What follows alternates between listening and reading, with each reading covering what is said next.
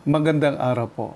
Ngayon ay uh, October 1, sorry, November 1, 2020.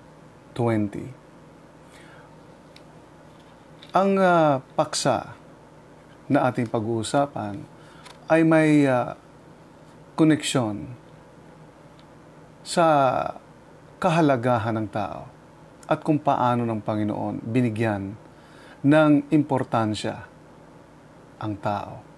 Kaya ang paksa ang, ang uh, pamagat ng ating paksa ngayon ay ikaw ay mahalaga. Ikaw ay mahalaga. Ikaw at ang buhay mo ay mahalaga at may halaga sa Panginoon. Pakaisipin po natin ito. Napakahalaga mo. Napakahalaga ng buhay mo. Huwag mong sayangin. Pahalagahan mo. Kung, kasi kung paano tayo ng Panginoon pinahalagahan, ganun din dapat palagha, pahalagahan natin ang ating mga sarili. Nung tayo ay ipinagbubuntis pa lamang ng ating mga nanay, ganun na lamang ang kanilang pagpapahalaga sa atin ng mga magulang natin. Nagpapa-check up ang ating mga nanay buwan-buwan para maayos ang pagdadalang tao nila sa atin. Hanggang sa loob ng uh, siyam na buwan, tayo ay daladala ng ating mga ina sa kanilang mga sinapupunan. Kung kaya, dito pa lang makikita na natin na tayo ay alaga, mahalag dahil mahalaga ang buhay. Now, sa Ecclesiastico, chapter 17, verses 1 up to verse 14, ito po ang sinasabi. Nilikha ng Panginoon ang tao mula sa alabok at ito'y sa alabok din uuwi. Binigyan niya ang tao ng maikling buhay, ngunit ipinailalim sa kanyang kapangyarihan ang lahat ng bagay sa ibabaw ng lupa. Pinagkalooban niya sila ng kalakasang tulad ng kanya, ng sa kanya, at ginawa silang kawangis niya niloob ng Panginoon na ang lahat ng may buhay ay matakot sa tao. At maghari ito sa mga hayop sa lupa at ibon, ibon sa himpapawid. Binigyan siya niya ang tao ng dila, mga mata at tainga, at kapangyarihang mag-isip at magpasya pinuspos pa niya ng kaalaman at karunungan at tinuruang kumilala ng mabuti at masama.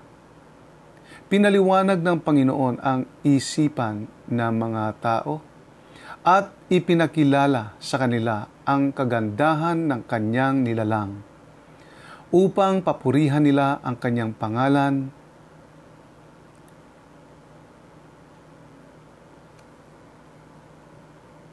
papurihan nila ang kanyang pangalan at ipahayag ang kadakilaan ng kanyang mga gawa. Ibinigay niya sa tao ang kanyang mga aral at ipinamana sa kanila ang kautosang nagbibigay buhay. Nakipagtipan siya sa mga tao, magpakailanman at ipinahayag sa kanya o kanila ang kanyang mga kautusan. Nakita nila ang kanyang maningning na paghahari at marin, narinig nila ang kanyang maluwalhating tinig. Sinabi niya sa kanila, mag-ingat kayo sa lahat ng masasama o masama at iniutos sa kanila ang tungkulin ng bawat isa sa kanyang kapwa. Now, ito ang salita ng Diyos na pagbabatayan natin kung paano ng Panginoon pinahalagahan ang buhay o ang tao. Mag-ingat tayo sa masama. Binigyan niya tayo ng dunong, binigyan niya tayo ng pagpapasya, ngunit binigyan din niya tayo ng mga babala.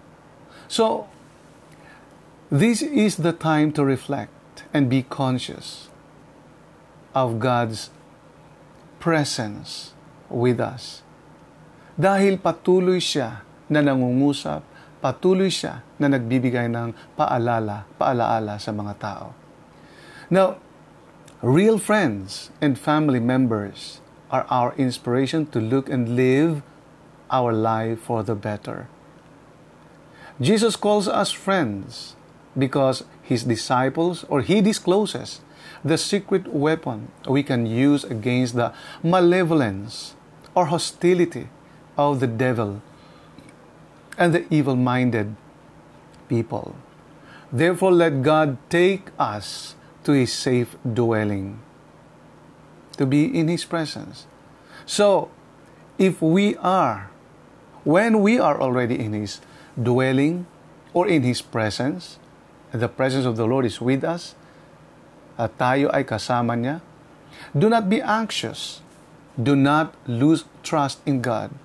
Do not just be complacent, but rather take a serious step closer to God and the Lord Jesus for our sanity, peace, and provision of all good and godly things we need these days or in our life. No? The things that uh, are worst, weird, and seemingly wild and disruptive no? in this world.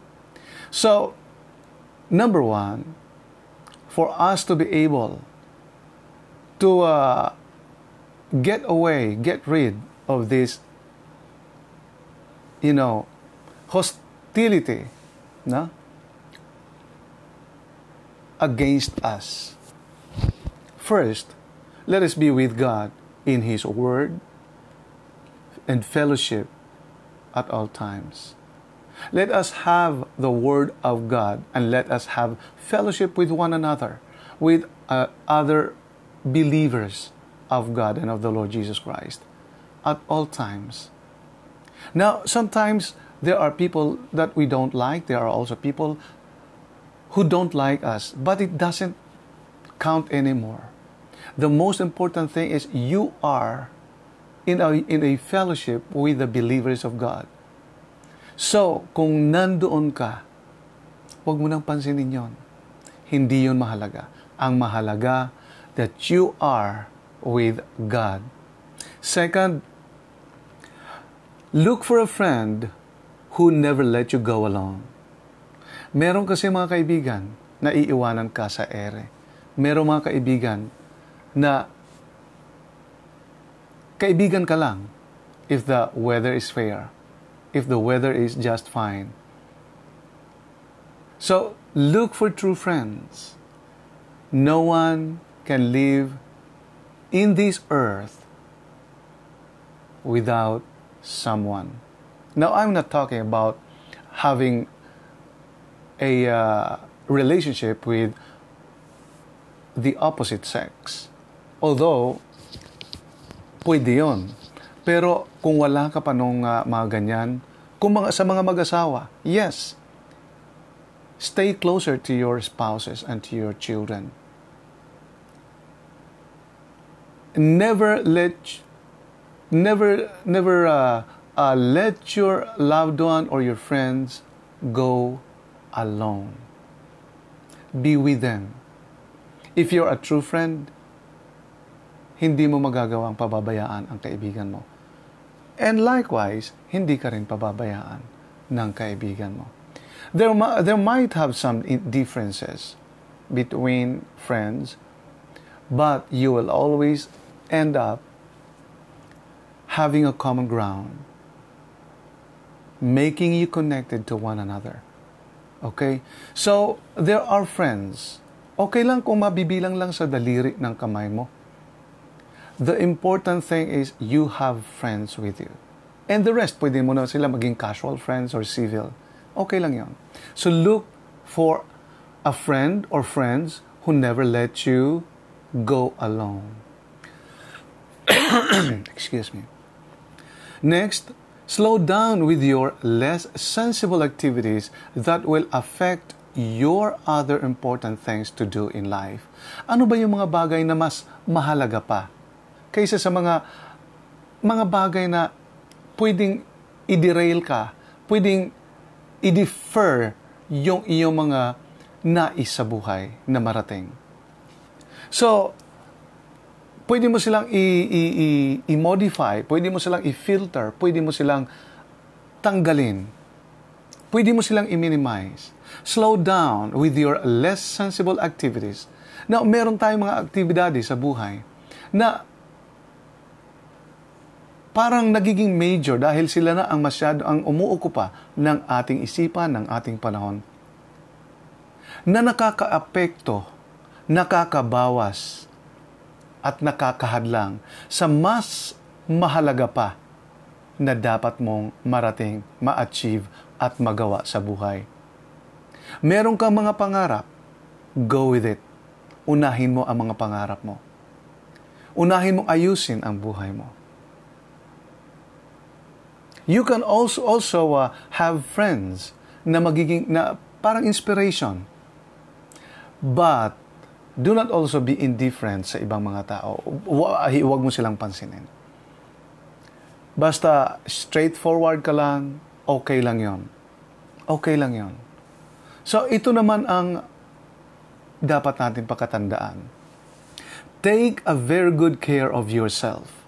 Pinapaliguan mo yan ang katawan mo, dinadamitan mo, ang tiyan mo, pinapakain, nilalagyan mo ng pagkain para hindi ka magkasakit. Natutulog ka para may lakas ka kinabukasan sa pag-aaral, sa pagtatrabaho, at sa lahat ng mga gawain mo. So, slow, so uh, take a very good care of yourself. Do not misuse or abuse it. Do not drown yourself into something that will deviate you no? From the normal way of life.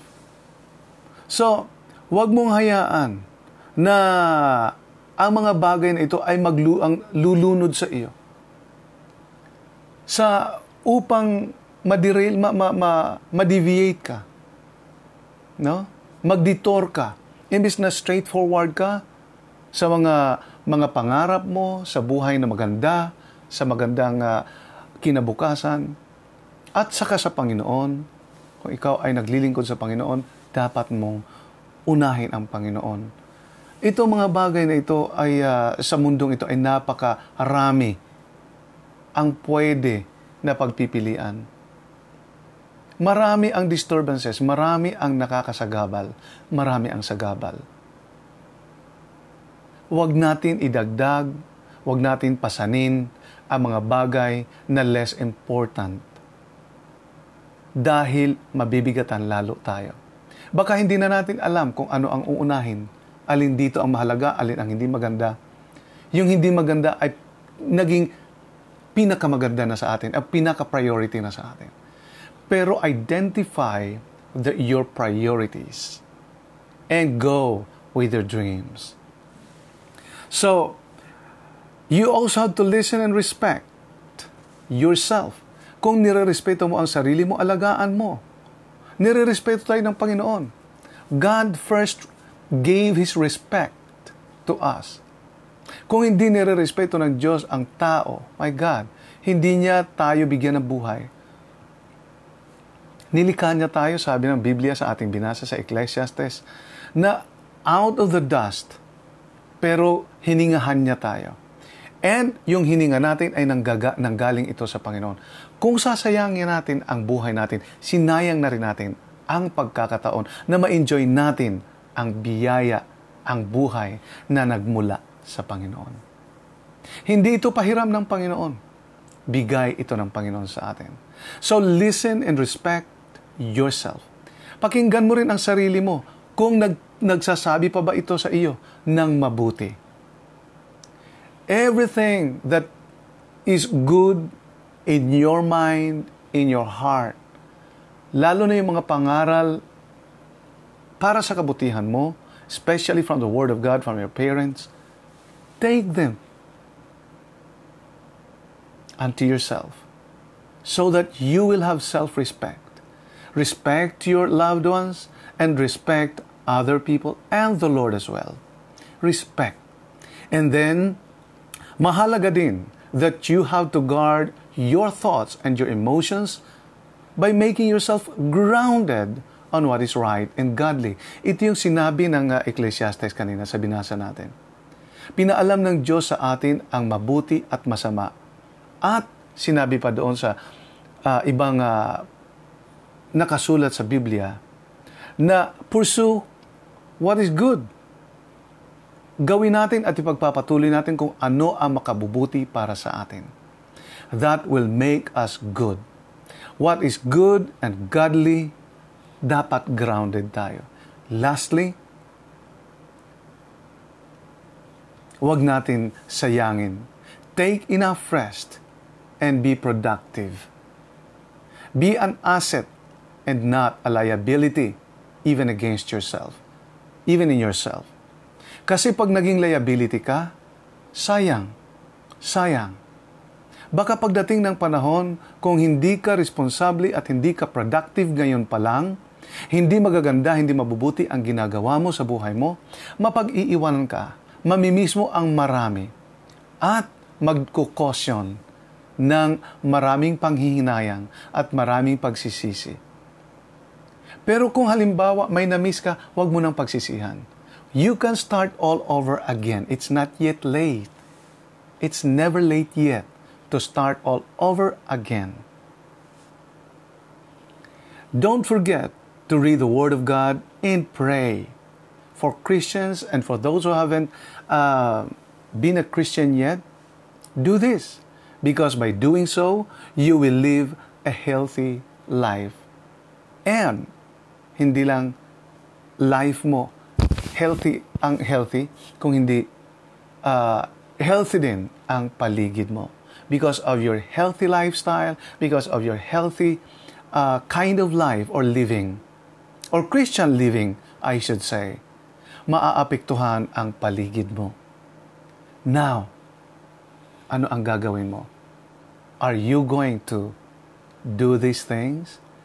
Gagawin mo bang uh, mas mahalaga pa at pahahalagahan mo pa ba ang buhay mo? Ikaw ay mahalaga. Alam mo ba yon?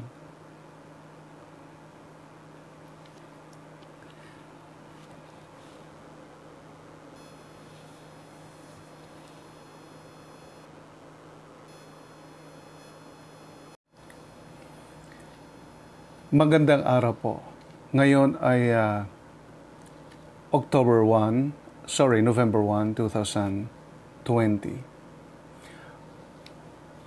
Ang uh, paksa na ating pag-uusapan ay may uh, koneksyon sa kahalagahan ng tao at kung paano ng Panginoon binigyan ng importansya ang tao. Kaya ang paksa ang, ang uh, pamagat ng ating paksa ngayon ay ikaw ay mahalaga. Ikaw ay mahalaga. Ikaw at ang buhay mo ay mahalaga at may halaga sa Panginoon. Pakaisipin po natin ito. Napakahalaga mo. Napakahalaga ng buhay mo. Huwag mong sayangin. Pahalagahan mo kung, kasi kung paano tayo ng Panginoon pinahalagahan, ganon din dapat palagha, pahalagahan natin ang ating mga sarili. Nung tayo ay ipinagbubuntis pa lamang ng ating mga nanay, ganon na lamang ang kanilang pagpapahalaga sa atin ng mga magulang natin. Nagpapa-check up ang ating mga nanay buwan-buwan para maayos ang pagdadalang tao nila sa atin hanggang sa loob ng uh, siyam na buwan, tayo ay daladala ng ating mga ina sa kanilang mga sinapupunan. Kung kaya dito pa lang makikita na natin na tayo ay alaga, mahalag dahil mahalaga ang buhay. Now, sa Ecclesiastico, chapter 17, verses 1 up to verse 14, ito po ang sinasabi Nilikha ng Panginoon ang tao mula sa alabok. At ito'y sa alabok din uuwi. Binigyan niya ang tao ng maikling buhay, ngunit ipinailalim sa kanyang kapangyarihan ang lahat ng bagay sa ibabaw ng lupa. Pinagkalooban niya sila ng kalakasang tulad ng kanya, ng sa kanya, at ginawa silang kawangis niya. Niloob ng Panginoon na ang lahat ng may buhay ay matakot sa tao. At maghari ito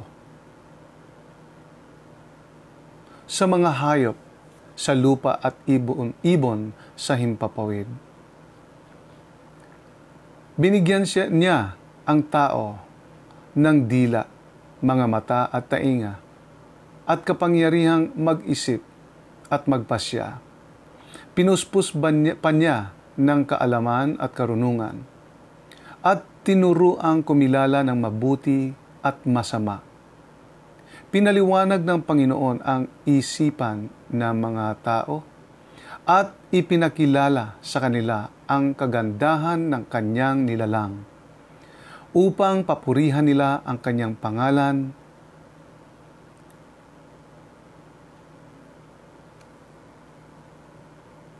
papurihan nila ang kanyang pangalan at ipahayag ang kadakilaan ng kanyang mga gawa.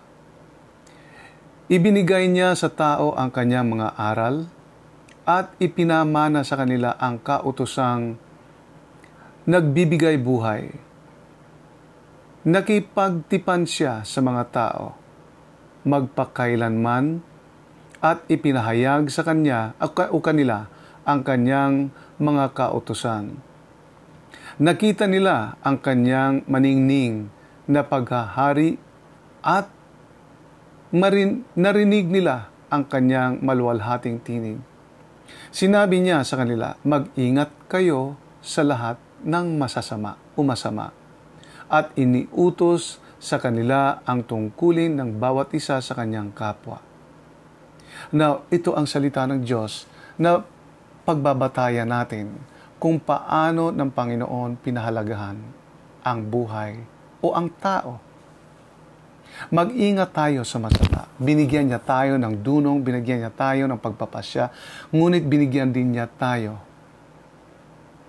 ng mga babala. So, this is the time to reflect and be conscious of God's presence with us dahil patuloy siya na nangungusap, patuloy siya na nagbibigay ng paalala, paalaala sa mga tao. Now, real friends and family members are our inspiration to look and live our life for the better. Jesus calls us friends because his disciples or he discloses the secret weapon we can use against the malevolence or hostility of the devil and the evil minded people. Therefore, let God take us to his safe dwelling, to be in his presence. So, if we are, when we are already in his dwelling or in his presence, the presence of the Lord is with us, at tayo ay kasama niya, do not be anxious. Do not lose trust in God do not just be complacent, but rather take a serious step closer to God and the Lord Jesus for our sanity, peace, and provision of all good and godly things we need these days or in our life. No? The things that uh, are worst, weird, and seemingly wild and disruptive no? in this world. So, number one, for us to be able to uh, get away, get rid of this, you know, hostility, no? against us. First, let us be with God in His Word and fellowship at all times. Let us have the Word of God and let us have fellowship with one another, with uh, other believers of God and of the Lord Jesus Christ at all times. Now, sometimes there are people that we don't like. There are also people who don't like us, but it doesn't count anymore. The most important thing is you are in a, in a fellowship with the believers of God. So, kung nandoon ka, huwag mo nang pansinin yon. Hindi yon mahalaga. Ang mahalaga that you are with God. Second, look for a friend who never let you go alone. Meron kasi mga kaibigan na iiwanan ka sa ere. Meron mga kaibigan na kaibigan ka lang if the weather is fair, if the weather is just fine. So, look for true friends. No one can live in this earth without someone. Now, I'm not talking about having a uh, relationship with the opposite sex. Although, pwede yon. Pero kung wala ka pa nung uh, mga ganyan, kung mga, sa mga mag-asawa, yes, stay closer to your spouses and to your children. Never let, never, never uh, uh, let your loved one or your friends go alone. Be with them. If you're a true friend, hindi mo magagawang pababayaan ang kaibigan mo. And likewise, hindi ka rin pababayaan ng kaibigan mo. There, there might have some differences between friends, but you will always end up having a common ground, making you connected to one another. Okay? So, there are friends. Okay lang kung mabibilang lang sa daliri ng kamay mo. The important thing is you have friends with you. And the rest, pwede mo na sila maging casual friends or civil. Okay lang yon. So look for a friend or friends who never let you go alone. Excuse me. Next, Slow down with your less sensible activities that will affect your other important things to do in life. Ano ba yung mga bagay na mas mahalaga pa kaysa sa mga mga bagay na pwedeng i-derail ka, pwedeng i-defer yung iyong mga nais sa buhay na marating. So, pwede mo silang i-modify, pwede mo silang i-filter, pwede mo silang tanggalin. Pwede mo silang i-minimize. Slow down with your less sensible activities. Now, meron tayong mga aktibidades sa buhay na parang nagiging major dahil sila na ang masyado ang umuukupa ng ating isipan, ng ating panahon na nakakaapekto, nakakabawas at nakakahadlang sa mas mahalaga pa na dapat mong marating, ma-achieve at magawa sa buhay. Meron kang mga pangarap, go with it. Unahin mo ang mga pangarap mo. Unahin mong ayusin ang buhay mo. You can also also uh, have friends na magiging na parang inspiration. But do not also be indifferent sa ibang mga tao. Huwag mo silang pansinin. Basta straightforward ka lang, okay lang yon. Okay lang yon. So, ito naman ang dapat natin pakatandaan. Take a very good care of yourself.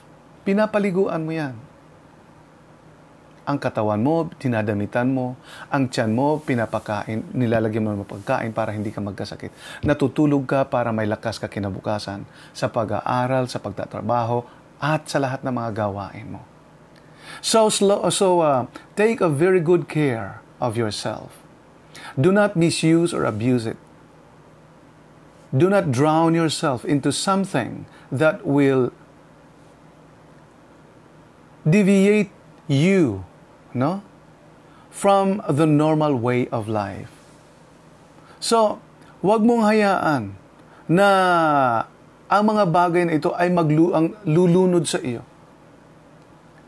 Sa upang maderail, ma, ma, ma, ma-deviate ka. No? Magdetour ka.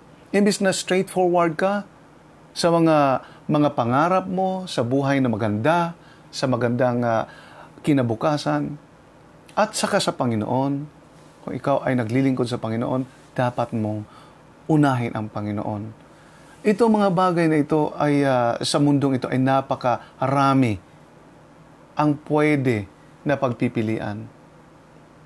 Marami ang disturbances, marami ang nakakasagabal, marami ang sagabal. Huwag natin idagdag, huwag natin pasanin ang mga bagay na less important dahil mabibigatan lalo tayo. Baka hindi na natin alam kung ano ang uunahin alin dito ang mahalaga, alin ang hindi maganda. Yung hindi maganda ay naging pinakamaganda na sa atin, at pinaka-priority na sa atin. Pero identify the, your priorities and go with your dreams. So, you also have to listen and respect yourself. Kung nire-respeto mo ang sarili mo, alagaan mo. Nire-respeto tayo ng Panginoon. God first gave His respect to us. Kung hindi nire-respeto ng Diyos ang tao, my God, hindi niya tayo bigyan ng buhay. Nilikha niya tayo, sabi ng Biblia sa ating binasa sa Ecclesiastes, na out of the dust, pero hiningahan niya tayo. And yung hininga natin ay nanggaga, nanggaling ito sa Panginoon. Kung sasayangin natin ang buhay natin, sinayang na rin natin ang pagkakataon na ma-enjoy natin ang biyaya, ang buhay na nagmula sa Panginoon. Hindi ito pahiram ng Panginoon. Bigay ito ng Panginoon sa atin. So listen and respect yourself. Pakinggan mo rin ang sarili mo kung nag, nagsasabi pa ba ito sa iyo ng mabuti. Everything that is good in your mind, in your heart, lalo na yung mga pangaral para sa kabutihan mo, especially from the Word of God, from your parents, take them unto yourself so that you will have self respect. Respect your loved ones and respect other people and the Lord as well. Respect. And then, mahalaga din that you have to guard your thoughts and your emotions by making yourself grounded on what is right and godly. Ito yung sinabi ng uh, Ecclesiastes kanina sa binasa natin. Pinaalam ng Diyos sa atin ang mabuti at masama. At sinabi pa doon sa uh, ibang uh, nakasulat sa Biblia na pursue what is good. Gawin natin at ipagpapatuloy natin kung ano ang makabubuti para sa atin. That will make us good. What is good and godly dapat grounded tayo. Lastly, huwag natin sayangin. Take enough rest and be productive. Be an asset and not a liability even against yourself, even in yourself. Kasi pag naging liability ka, sayang, sayang. Baka pagdating ng panahon, kung hindi ka responsable at hindi ka productive ngayon pa lang, hindi magaganda, hindi mabubuti ang ginagawa mo sa buhay mo, mapag-iiwanan ka, mamimiss mo ang marami, at magkukosyon ng maraming panghihinayang at maraming pagsisisi. Pero kung halimbawa may namiss ka, huwag mo nang pagsisihan. You can start all over again. It's not yet late. It's never late yet to start all over again. Don't forget to read the Word of God and pray. For Christians and for those who haven't uh, been a Christian yet, do this. Because by doing so, you will live a healthy life. And, hindi lang life mo, healthy ang healthy, kung hindi uh, healthy din ang paligid mo. Because of your healthy lifestyle, because of your healthy uh, kind of life or living, or Christian living, I should say, maaapektuhan ang paligid mo. Now, ano ang gagawin mo? Are you going to do these things? Gagawin mo bang uh, mas mahalaga pa at pahahalagahan mo pa ba ang buhay mo? Ikaw ay mahalaga. Alam mo ba yon?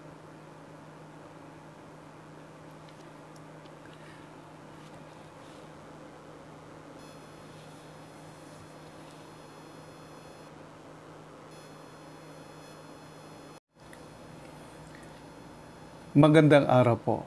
Ngayon ay uh, October 1, sorry, November 1, 2020. Ang uh, paksa na ating pag-uusapan ay may uh, koneksyon sa kahalagahan ng tao at kung paano ng Panginoon binigyan ng importansya ang tao. Kaya ang paksa ang, ang uh, pamagat ng ating paksa ngayon ay ikaw ay mahalaga. Ikaw ay mahalaga. Ikaw at ang buhay mo ay mahalaga at may halaga sa Panginoon. Pakaisipin po natin ito. Napakahalaga mo. Napakahalaga ng buhay mo. Huwag mong sayangin. Pahalagahan mo kung, kasi kung paano tayo ng Panginoon pinahalagahan, ganun din dapat palagha, pahalagahan natin ang ating mga sarili. Nung tayo ay ipinagbubuntis pa lamang ng ating mga nanay, ganun na lamang ang kanilang pagpapahalaga sa atin ng mga magulang natin. Nagpapa-check up ang ating mga nanay buwan-buwan para maayos ang pagdadalang tao nila sa atin. Hanggang sa loob ng uh, siyam na buwan, tayo ay daladala ng ating mga ina sa kanilang mga sinapupunan. Kung kaya dito pa lang makikita na natin na tayo'y alaga, mahalag dahil mahalaga ang buhay. Now, sa Ecclesiastico, chapter 17, verses 1 up to verse 14, ito po ang sinasabi Nilikha ng Panginoon ang tao mula sa alabok. At ito'y sa alabok din uuwi.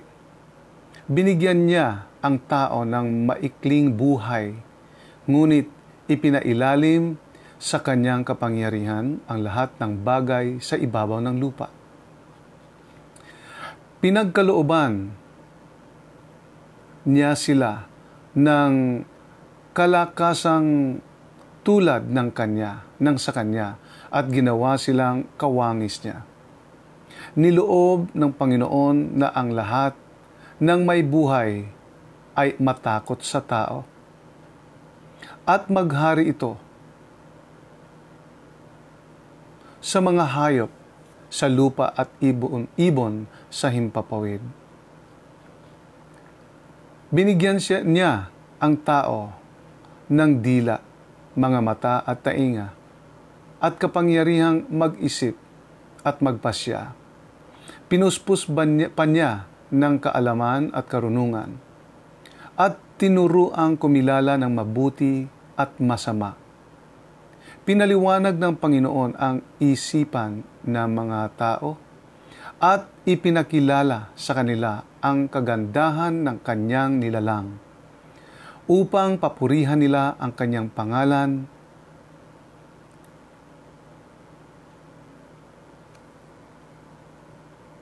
papurihan nila ang kanyang pangalan at ipahayag ang kadakilaan ng kanyang mga gawa.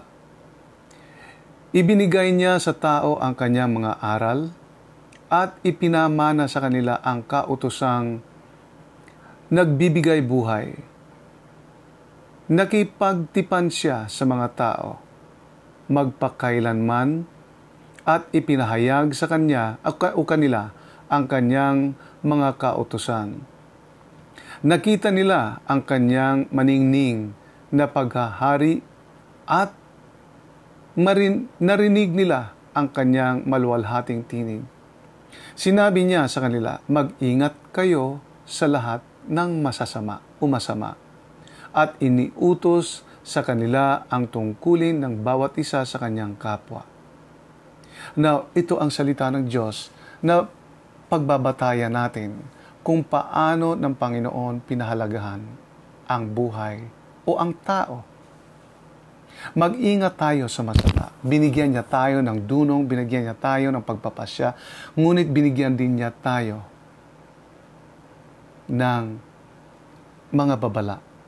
So, this is the time to reflect and be conscious of God's presence with us. Dahil patuloy siya na nangungusap, patuloy siya na nagbibigay ng paalala, paalaala sa mga tao. Now, real friends and family members are our inspiration to look and live our life for the better.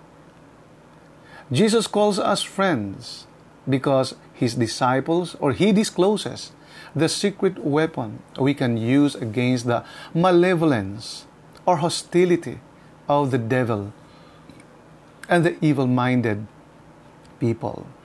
Therefore, let God take us to his safe dwelling, to be in his presence. So, if we are, when we are already in his dwelling or in his presence, the presence of the Lord is with us, at tayo ay kasama niya, do not be anxious. Do not lose trust in God. Do not just be complacent, but rather take a serious step closer to God and the Lord Jesus for our sanity, peace, and provision of all good and godly things we need these days or in our life. No?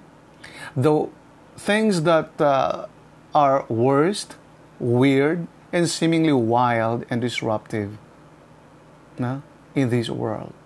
So, number one, for us to be able to uh, get away, get rid of this,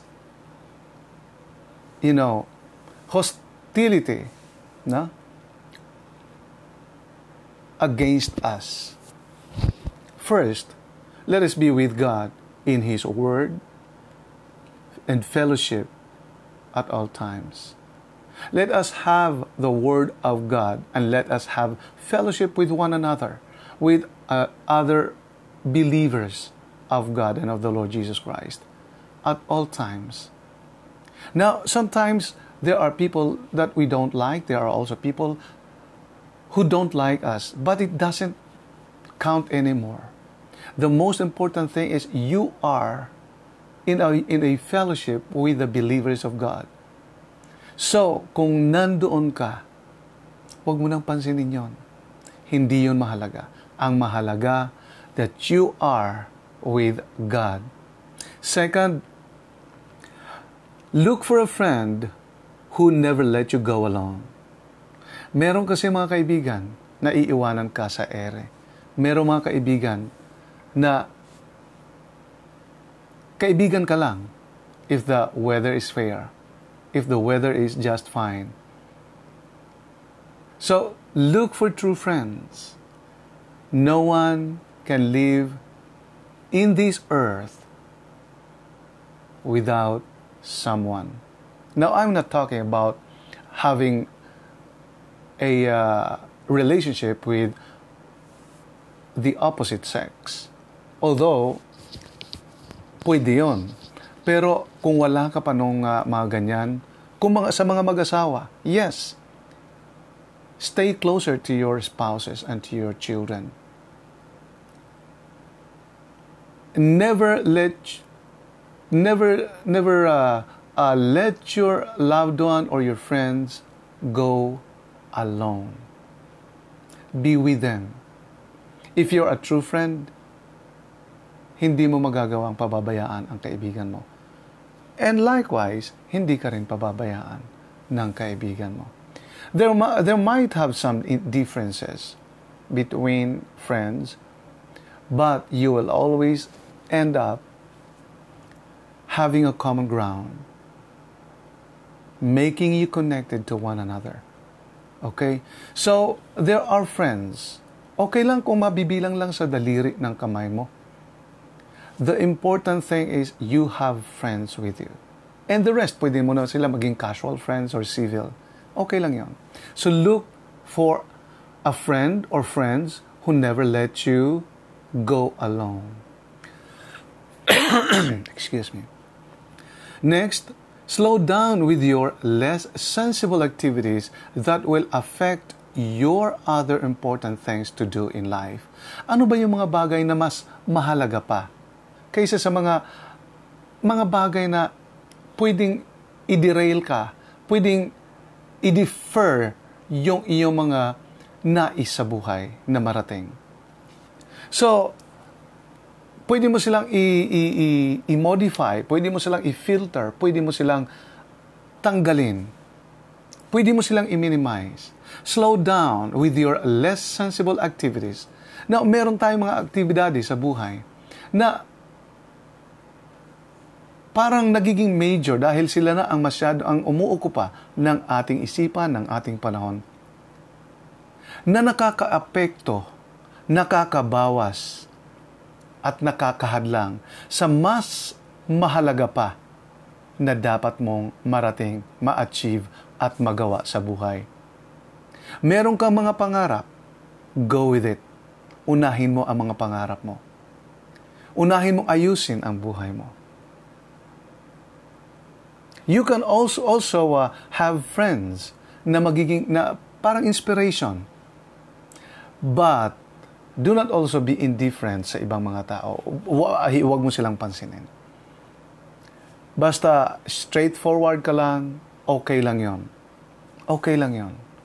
So ito naman ang dapat natin pakatandaan. Take a very good care of yourself. Pinapaliguan mo yan. Ang katawan mo, tinadamitan mo. Ang tiyan mo, pinapakain, nilalagyan mo ng pagkain para hindi ka magkasakit. Natutulog ka para may lakas ka kinabukasan sa pag-aaral, sa pagtatrabaho, at sa lahat ng mga gawain mo. So, so uh, take a very good care of yourself. Do not misuse or abuse it. Do not drown yourself into something that will deviate you, no? From the normal way of life. So, wag mong hayaan na ang mga bagay na ito ay maglu ang lulunod sa iyo. Sa upang ma-derail, ma, ma, ma, ma-deviate ka no? Magditor ka. Imbis na straightforward ka sa mga mga pangarap mo, sa buhay na maganda, sa magandang uh, kinabukasan, at saka sa Panginoon, kung ikaw ay naglilingkod sa Panginoon, dapat mong unahin ang Panginoon. Ito mga bagay na ito ay uh, sa mundong ito ay napakarami ang pwede na pagpipilian. Marami ang disturbances, marami ang nakakasagabal, marami ang sagabal. Huwag natin idagdag, huwag natin pasanin ang mga bagay na less important dahil mabibigatan lalo tayo. Baka hindi na natin alam kung ano ang uunahin, alin dito ang mahalaga, alin ang hindi maganda. Yung hindi maganda ay naging pinakamaganda na sa atin, ang pinaka-priority na sa atin pero identify the, your priorities and go with your dreams. So, you also have to listen and respect yourself. Kung nire-respeto mo ang sarili mo, alagaan mo. Nire-respeto tayo ng Panginoon. God first gave His respect to us. Kung hindi nire-respeto ng Diyos ang tao, my God, hindi niya tayo bigyan ng buhay Nilikha niya tayo, sabi ng Biblia sa ating binasa sa Ecclesiastes, na out of the dust, pero hiningahan niya tayo. And yung hininga natin ay nanggaga, nanggaling ito sa Panginoon. Kung sasayangin natin ang buhay natin, sinayang na rin natin ang pagkakataon na ma-enjoy natin ang biyaya, ang buhay na nagmula sa Panginoon. Hindi ito pahiram ng Panginoon. Bigay ito ng Panginoon sa atin. So listen and respect yourself. Pakinggan mo rin ang sarili mo. Kung nag, nagsasabi pa ba ito sa iyo ng mabuti? Everything that is good in your mind, in your heart, lalo na yung mga pangaral para sa kabutihan mo, especially from the Word of God, from your parents, take them unto yourself so that you will have self respect. Respect your loved ones and respect other people and the Lord as well. Respect. And then, mahalaga din that you have to guard your thoughts and your emotions by making yourself grounded on what is right and godly. Ito yung sinabi ng uh, Ecclesiastes kanina sa binasa natin. Pinaalam ng Diyos sa atin ang mabuti at masama. At sinabi pa doon sa uh, ibang uh, nakasulat sa Biblia na pursue what is good. Gawin natin at ipagpapatuloy natin kung ano ang makabubuti para sa atin. That will make us good. What is good and godly, dapat grounded tayo. Lastly, huwag natin sayangin. Take enough rest and be productive. Be an asset and not a liability even against yourself, even in yourself. Kasi pag naging liability ka, sayang, sayang. Baka pagdating ng panahon, kung hindi ka responsable at hindi ka productive ngayon pa lang, hindi magaganda, hindi mabubuti ang ginagawa mo sa buhay mo, mapag-iiwanan ka, mamimiss mo ang marami, at magkukosyon ng maraming panghihinayang at maraming pagsisisi. Pero kung halimbawa may na-miss ka, huwag mo nang pagsisihan. You can start all over again. It's not yet late. It's never late yet to start all over again. Don't forget to read the Word of God and pray. For Christians and for those who haven't uh, been a Christian yet, do this. Because by doing so, you will live a healthy life.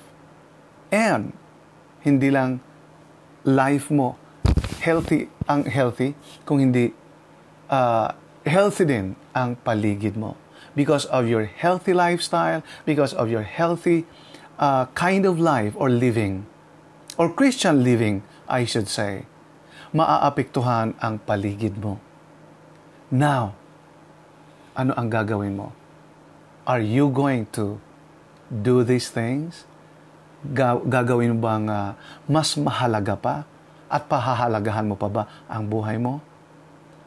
Ikaw ay mahalaga. Alam mo ba yon?